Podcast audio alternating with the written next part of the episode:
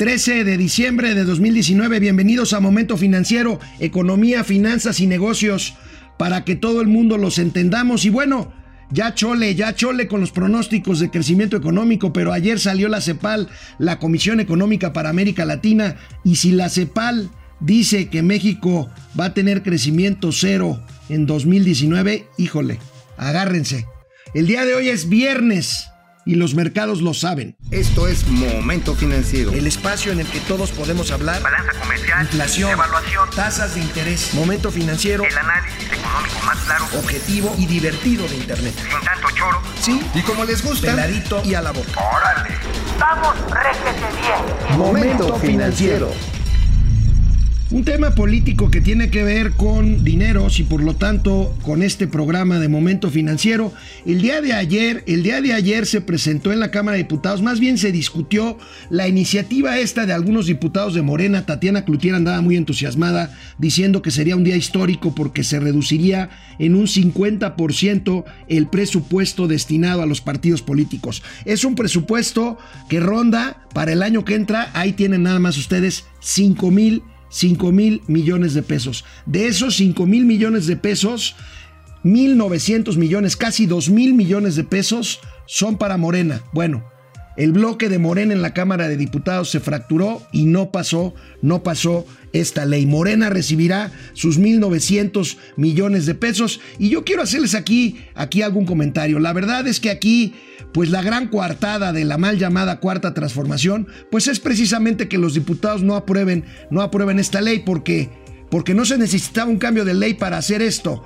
De hecho, Morena había prometido desde el año pasado disponer, más bien, poner a disposición de la tesorería la mitad de sus prerrogativas, cosa que no hizo. Este año se venció el plazo para que los partidos presentaran al INE sus eh, modificaciones en los presupuestos asignados para 2020 y esto no sucedió. Yo creo que es la coartada perfecta. Finalmente, finalmente, pues entendemos la postura de los demás partidos políticos. Morena, la verdad, creo que nos está engañando con la verdad. Bueno, el presidente de la República hoy en la mañana en Palacio Nacional lo lamentó, lo lamentó Lamenta esta que yo insisto, me parece una coartada política, pero vamos a ver qué dijo el presidente de la República. Yo este, lamento mucho que se haya votado así, pero hay que volverlo a intentar, hay que seguir insistiendo. Creo que eh, es posible volver a plantear la iniciativa de reforma. A lo mejor lo hacemos nosotros. ¿Como una iniciativa preferente lo podría enviar? Para febrero, eh, regresando en, en el nuevo periodo ordinario, no lo descarto. Bueno, no se descarta que se presente otra vez en febrero, insisto, creo que han estado jugando al juego de las escondidillas y finalmente, pues Morena desde que se constituyó como partido político hace cuatro años ha recibido sus prerrogativas y bueno, todos sabemos la discusión de los dineros de los cuales ha vivido el presidente López Obrador desde que dejó la jefatura de gobierno del Distrito Federal, hoy Ciudad de México, y se convirtió en un permanente buscador de la, de la presidencia de la República. Bueno, luego el presidente trató de explicar hoy en la mañana por qué no se aprobó. A ver. Y a lo mejor faltó más explicación sobre la reforma. Y a veces, porque hay la inercia, toman las decisiones arriba los dirigentes y algunos legisladores no se enteran bien y obedecen a quien está decidiendo arriba. No entienden los legisladores, dice el presidente. Pues, híjole, qué bien entendieron cuando aprobaron sin quitarle una coma al presupuesto de egresos del 2020. Qué bien entendieron cuando derogaron la reforma educativa. Qué bien entendieron cuando han cuando han modificado, ahorita el mismo presidente lo va a decir, o bueno, lo dijo en la mañana, pero lo vamos a recordar ahorita, porque porque justificó a estos legisladores después de decir que no sabían, que seguramente no fueron informados sobre esta iniciativa de quitarles dinero a los partidos políticos. El presidente los justificó. Hubo una reducción de los sueldos de diputados, de senadores, de sus gastos. Y luego trabajaron bastante. Hicieron muchas reformas.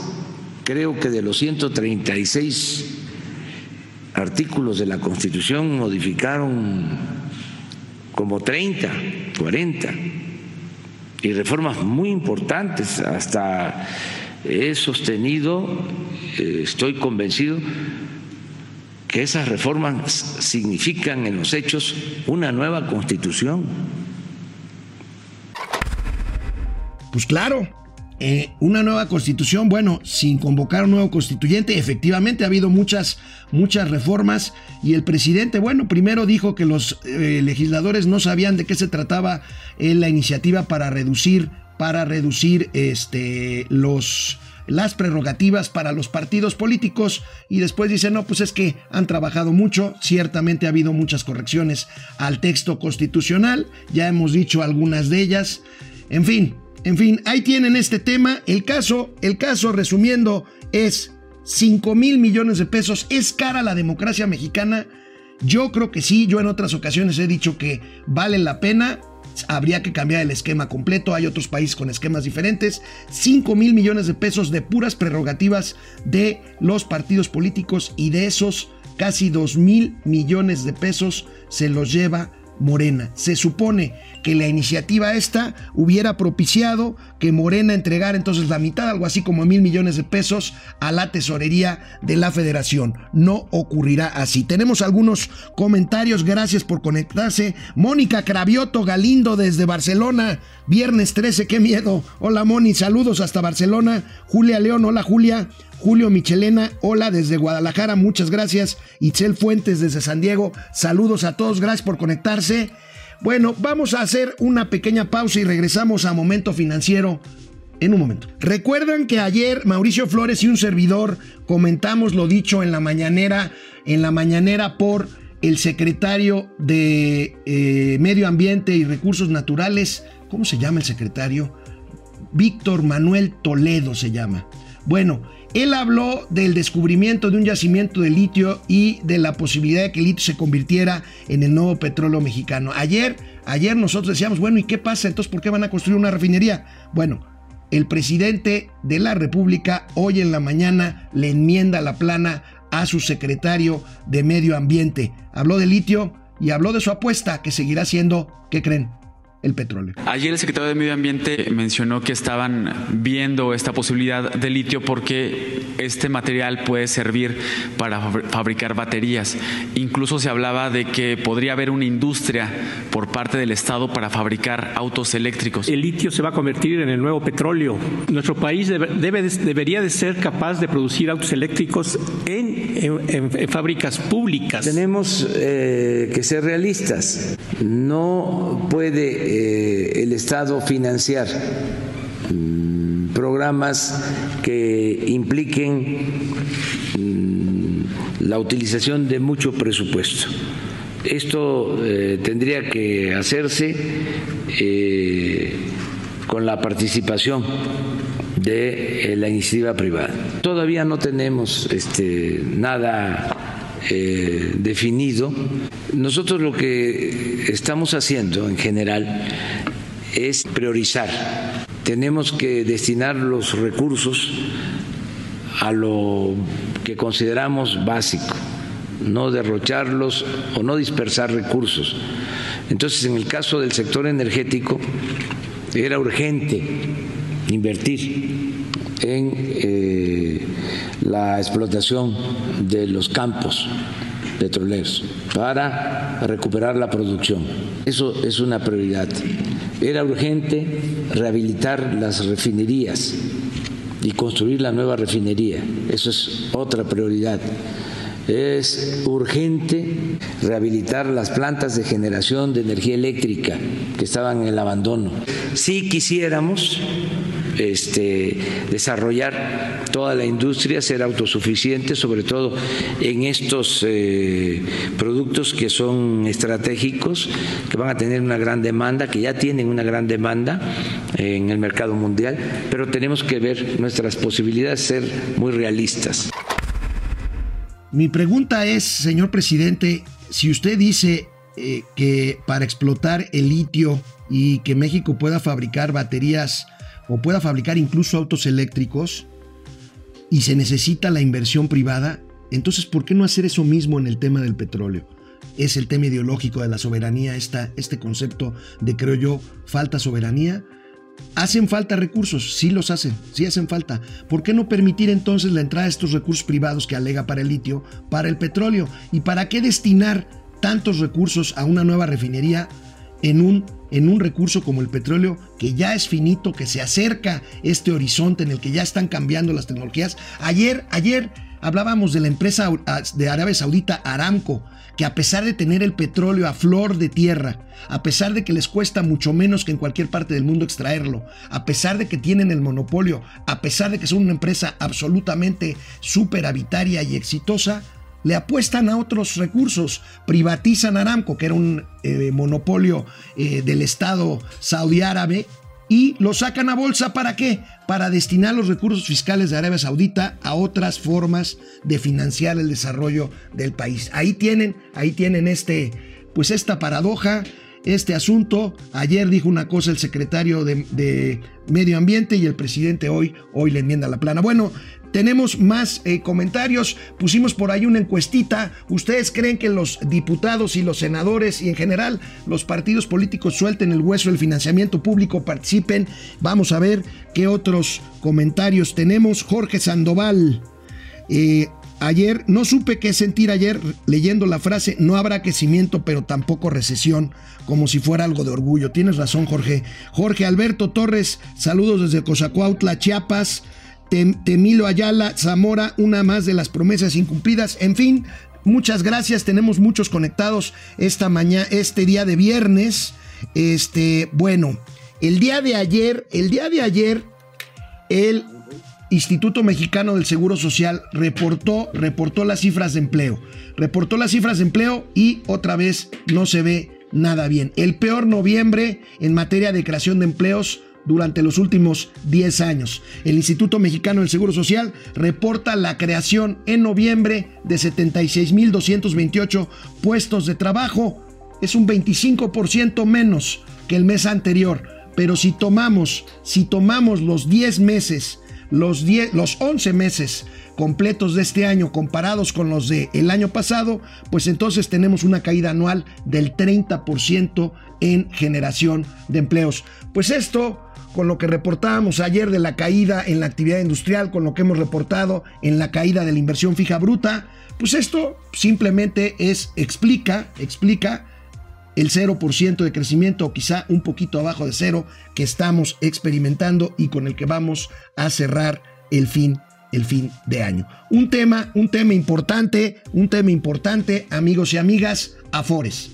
Las Afores, a partir de hoy se cambia el régimen de inversión de las Afores. No se espanten, estamos en un procedimiento de modernización de las Afores en los próximos meses. En los próximos meses jubilará la primera generación después de la reforma de Afores, o sea, la generación que se jubilará ya con su Afore. Bueno, el día de hoy entra un modelo para buscar mejorar los rendimientos.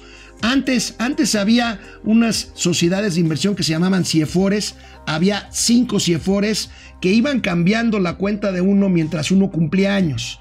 Ahora, ahora va a haber una cosa que se llama fondos generacionales. Va a haber 10 fondos generacionales que por el rango de edad de los eh, trabajadores por el rango de edad, van a ir precisamente eh, eh, eh, invirtiendo los recursos de la mejor forma para garantizar mejores, mejores rendimientos. No es un caso menor, es un esquema que, que usan pocos países. México lo adopta, lo traen Estados Unidos, Hong Kong, Australia, Reino Unido y Nueva Zelanda. Ahorita regresando del corte vamos a explicarles un poquito más de qué se trata de esto.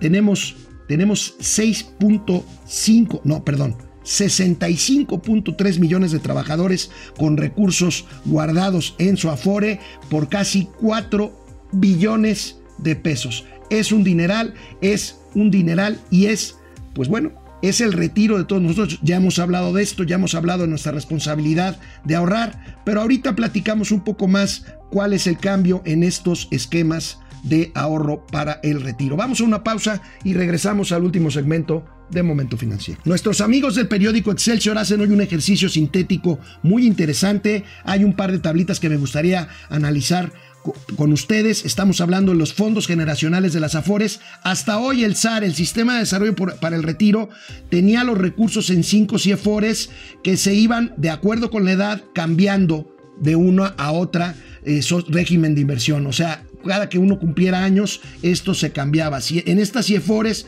una vez que se cumplía la edad del siguiente grupo, se iba cambiando y se interrumpía la inversión a largo plazo, por lo tanto los rendimientos eran mayores, menores. Desde hoy los recursos se invierten en 10 CIEFORES generacionales por rango de edad y ya no se cambiará de CIEFORI, se irán modificando eh, los, la forma en que se, invierten y por lo tanto el horizonte de inversiones a más largo plazo y por lo tanto los rendimientos son mayores. La siguiente tablita ahí tenemos cuáles son las 10 IEFORES generacionales por, eh, digamos, este, los rangos de edad. Si ustedes quieren, si ustedes quieren más información, pueden entrar a la página de la CONSAR o a la página de la AMAFORE, la Asociación Mexicana de Afores, para que tengan esto. Ahora, sí les quiero decir algo. Esto, esto va a permitir que la tasa de reemplazo, o sea, el porcentaje con el que ustedes se van a jubilar de su último sueldo, ahorita anda por el 27%. O sea, si ustedes ganan 10 mil pesos, pues van a cobrar una pensión apenas de 2.700. Esto puede pasar al 31%, pero aquí voy a lo que ya hemos dicho aquí en Momento Financiero. La clave está en las aportaciones. Y la clave en las aportaciones es una propuesta de reforma al sistema de pensiones que pase de que tengamos eh, la aportación obligatoria ahorita es de algo así como 6,5% de nuestro salario, la, la propuesta sería que esta aportación obligatoria subiera hasta el 15%, pero sobre todo, amigos y amigas, lo importante son las aportaciones voluntarias, o sea que ustedes pongan de su dinero aparte de lo que les quitan obligatoriamente para que su pensión pudiera ser mejor. Bueno, el gozo, el gozo del optimismo al pozo de Donald Trump. El día de ayer circuló una nota por el Wall Street Journal, este periódico neoyorquino, en el que se hablaba de un virtual acuerdo comercial entre Estados Unidos y China. Esto impulsó el optimismo de todos los mercados internacionales, pero hoy, como siempre lo hace, Trump lo echa todo a la basura. ¿A base de qué? A base de tuitazos. Veamos el tuit de esta mañana. Ahí está el tuit de Donald Trump el Wall Street Journal publicó una nota de que había un tratado con China y esto es completamente equivocado, especialmente en el tema de aranceles y tarifas. Son fake news, noticias falsas. Híjole, bueno, por supuesto los mercados ahora reaccionan en forma negativa. Tweet de Donald Trump hecha por labor del optimismo en materia comercial. Y el día de ayer hubo elecciones generales en el Reino Unido, el conservador Boris Johnson se mantendrá y por lo tanto el Brexit va Vamos a ver esto qué implicaciones tiene. Yo creo que tendrá implicaciones. Las platicaremos, las platicaremos en un programa especial que tendremos el primer día del año con un economista, el doctor Mario Rodarte. Explicaremos, veremos las perspectivas económicas del mundo y de México para el año para el año que viene, ya lo veremos. El caso es que ayer gana cómodamente Boris Johnson, es una derrota para los laboristas del amigo de AMLO, Jeremy Corbyn, que por cierto renuncia a la presidencia del Partido Laborista. Él no alegó fraude electoral, él no alegó otros datos, él no impugnó el resultado de las elecciones, simplemente se va. Y veremos qué pasa con el Brexit. Vamos a ver, probablemente Escocia, probablemente Escocia se salga del Reino Unido y veremos qué pasa con, otros, con otras naciones que forman parte del Reino Unido, como son Irlanda del Norte y el país el país de Gales. Bueno, vamos a ver más, más comentarios que tenemos por aquí. Pancou Israel Infante. No se debería de dar dinero a los partidos políticos. Es una discusión, es una discusión que da para, para mucho esto, porque bueno, aquí habría que ver entonces cuál sería el esquema para la participación de recursos privados con los compromisos que ello implica si alguien da dinero a los partidos políticos. Julia León solo quiere mantener a su electorado y lo hace porque tristemente le creen absolutamente todo. El Congreso es del presidente, como lo dijo Monreal, ¿no? Sí, Precisamente por eso me extraña que haya dicho que los diputados de Morena que votaron en contra no estaban enterados de lo que significaba la reducción en, los, en el presupuesto. Claro que estaban enterados. Claro que estaban enterados. Julio Gro, ¿por qué toda Latinoamérica está igual? Incluso otras potencias están siendo afectadas por la desaceleración económica. Tienes que saber el tema para entenderle bien. Por ahorita el presidente está haciendo bien su trabajo pero le tiene que poner más atención a la recesión de Estados Unidos que viene. Híjole, Julio, mira, el tema de la, de la desaceleración es un ciclo económico mundial. El tema del resultado del crecimiento cero en México tiene que ver con decisiones internas. Y te doy un dato. Todos estos datos negativos que hemos estado dando, casualmente, hay nada más para que lo pongas, casualmente vienen, vienen desde que se canceló el proyecto del aeropuerto de Texcoco hace un poco más, un poco más de un año. Vamos con el último tema de momento financiero del día de hoy. Bueno, un fin de semana en que habrá varias cosas que tenemos que ir comentando. Primeramente, el Teletón, este Teletón que durante años los hoy miembros de la 4T denostaron, criticaron, dijeron que era perverso, que era para evasor impuestos. Bueno, con el apoyo del presidente López Obrador, este fin de semana tendrá lugar el Teletón número 23. Esperan recaudar 367 millones millones de pesos. Vamos a ver si logran la meta. Seguramente así será como en otros años. Y vamos a ver cuál será la relación del Teletón, de la Fundación Teletón, que encabeza el señor Fernando Landeros, el Chovi Landeros, con el gobierno de la 4T. Ya se guiñaron los ojos. Vamos a ver qué hacen que hacen juntos. Bueno, también, también este fin de semana, también este fin de semana se llevará a cabo la consulta entre los pueblos originarios del sureste mexicano para el tren Maya. Me muerdo las uñas. No sé, no sé qué vaya a pasar con esta consulta, no sé cuál vaya a ser el resultado. ¿Ustedes apostarían su aguinaldo a que pierde la consulta el presidente López Obrador sobre su tren Maya? Échenle, échenle eh, cabeza y apuesta en su resto. Vamos a ver qué pasa con la encuesta, con la encuesta del tren Maya. Y bueno, ¿se acuerdan ustedes del IPADEPURRO? ¿Qué es el IPADEPURRO? El Instituto para devolverle al pueblo lo robado. El IPADEPURRO organiza la madre de todas las subastas. La madre de todas las subastas va a subastar bienes incautados por el Estado mexicano. 600 lotes en total hay joyas. Recuerdo que hay una joya de casi 400 mil pesos de precio de salida.